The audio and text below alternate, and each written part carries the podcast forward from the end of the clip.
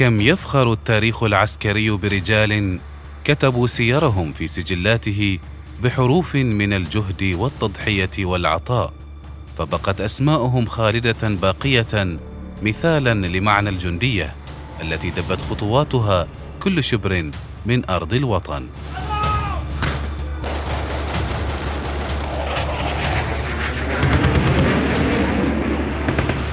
جنود برنامج أسبوعي نتعرف من خلاله على الجنود الذين ضحوا بحياتهم من أجل أوطانهم.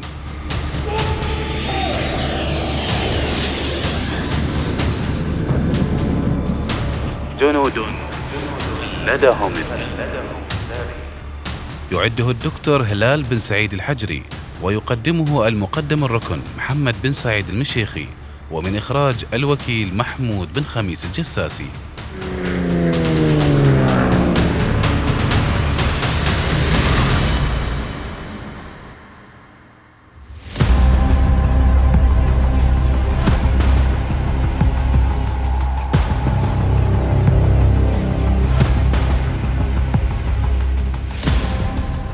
جنود خلدهم التاريخ.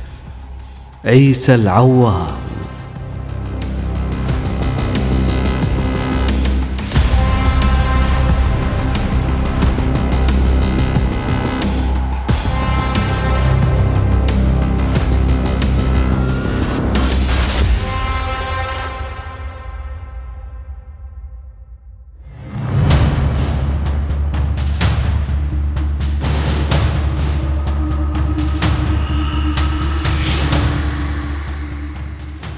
غواص عربي مسلم حارب مع القائد الناصر صلاح الدين الأيوبي ضد الصليبيين.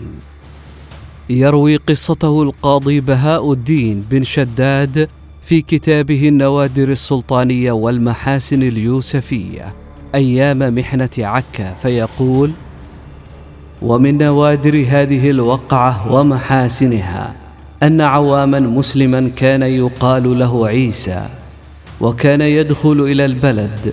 يعني عكا أثناء حصار الفرنج لها بالكتب والنفقات على وسطه أي يربطه على وسطه ليلا على غرة من العدو. وكان يعوم ويخرج من الجانب الآخر من مراكب العدو. وكان ذات ليلة شد على وسطه ثلاثة أكياس فيها ألف دينار. وكتب للعسكر. وعام في البحر فجرى عليه من أهلكه وأبطأ خبره عنا. وكانت عادته أنه إذا دخل البلد طار طير عرفنا بوصوله فأبطأ الطير فاستشعر الناس هلاكه. ولما كان بعد أيام بينما الناس على طرف البحر في البلد وإذا البحر قد قذف إليهم ميتا غريقا فافتقدوه أي تفقدوه فوجدوه عيسى العوام ووجدوا على وسطه الذهب وشمع الكتب وكان الذهب نفقة للمجاهدين فما رؤي من أدى الأمانة في حال حياته وقد أداها بعد وفاته إلا هذا الرجل وكان ذلك في العشر الأواخر من رجب أيضا.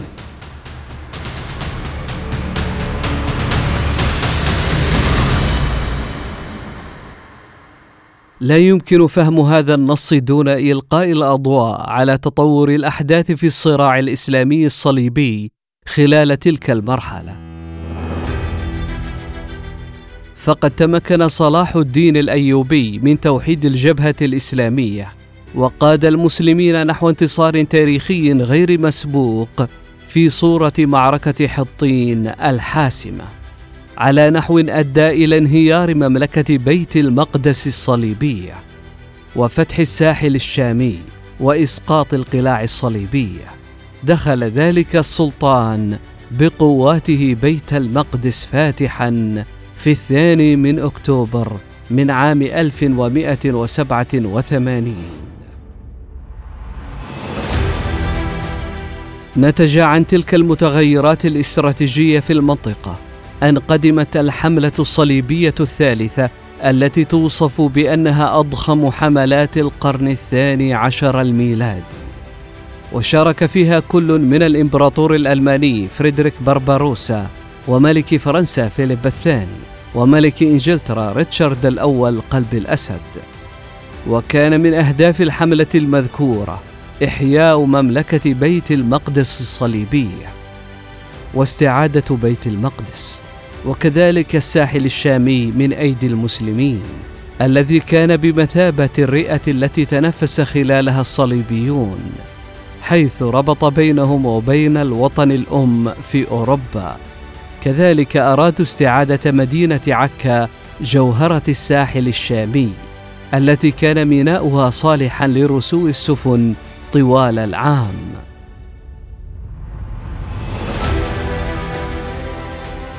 فحاصروها حصارا شديدا وقد بذل المسلمون بقيادة صلاح الدين الأيوبي مجهودات مضنية من أجل دعم صمود المدينة الباسلة.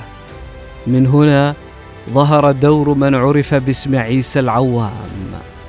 ذلك الضفدع البشري الذي قام بمثل تلك المهام التي كان المسلمون في أشد الحاجة إليها سواء المحاصرون داخل المدينة أو الذين خارجها.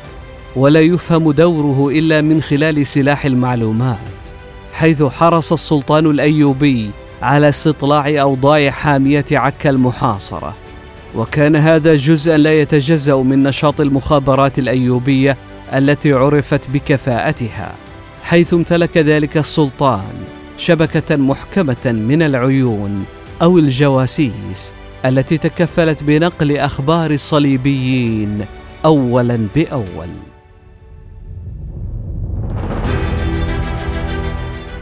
ومن الواضح أن عيسى العوام اعتاد القيام بالسباحة والغوص ليلا والوصول إلى الحامية المسلمة المحاصرة في عكا وبالتالي لم تكن الأولى بالنسبة له.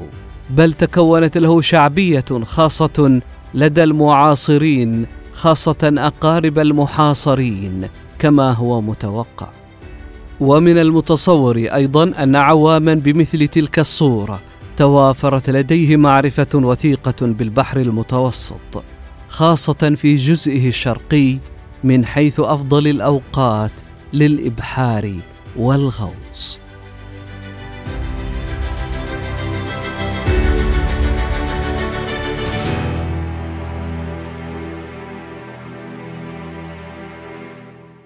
من خلال سياق الأحداث ذاتها. من المنطقي أن نتصور أن عيسى لقي حتفه دون التمكن من الوصول إلى حامية عكا. لأنه في حالة حدوث ذلك لا أمكنه إيصال المال والرسائل للحامية المحاصرة. ولذلك نفترض موته من قبل الوصول إلى تحقيق هدفه. وبالتالي كانت مهمته بحرية صرفة ولم يضع قدمه على أرض عكا. ويقرر أحد المؤرخين ما نصه؟ فطن الفرنجة لهؤلاء السابحين وحاولوا أن يفسدوا على المسلمين طريقهم في استطلاع أخبار المدينة ويقضوا على هؤلاء الجواسيس فنصبوا الشباك في البحر فكان إذا خرج سابح وقع فيها فقبض على البعض بهذه الطريقة وتخوف البعض الآخر فامتنعوا عن السباحة. وهكذا فمن المفترض أن عيسى قد عام حتى عكا إلا أنه اصطدم بالشباك المشار إليها على نحو أوقعه فيها وكانت سببا في إعاقة وصوله إلى هدفه النهائي. ومن الممكن تصور أن الصليبيين اكتشفوا أمره ليلا. ومن الممكن تصور أنه لم يمت مقتولا بل الراجح أنه مات غريقا.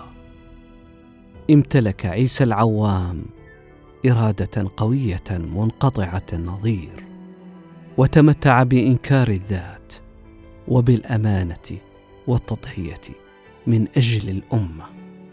وهكذا أصبح عيسى العوام من الجنود الذين خلدهم التاريخ.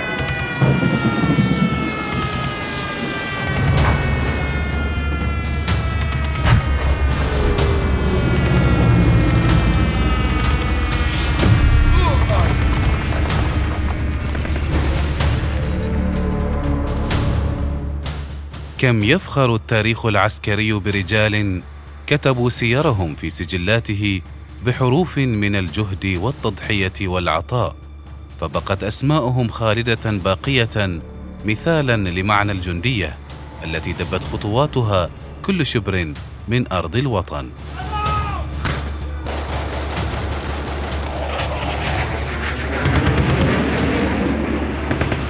جنود برنامج أسبوعي نتعرف من خلاله على الجنود الذين ضحوا بحياتهم من أجل أوطانهم.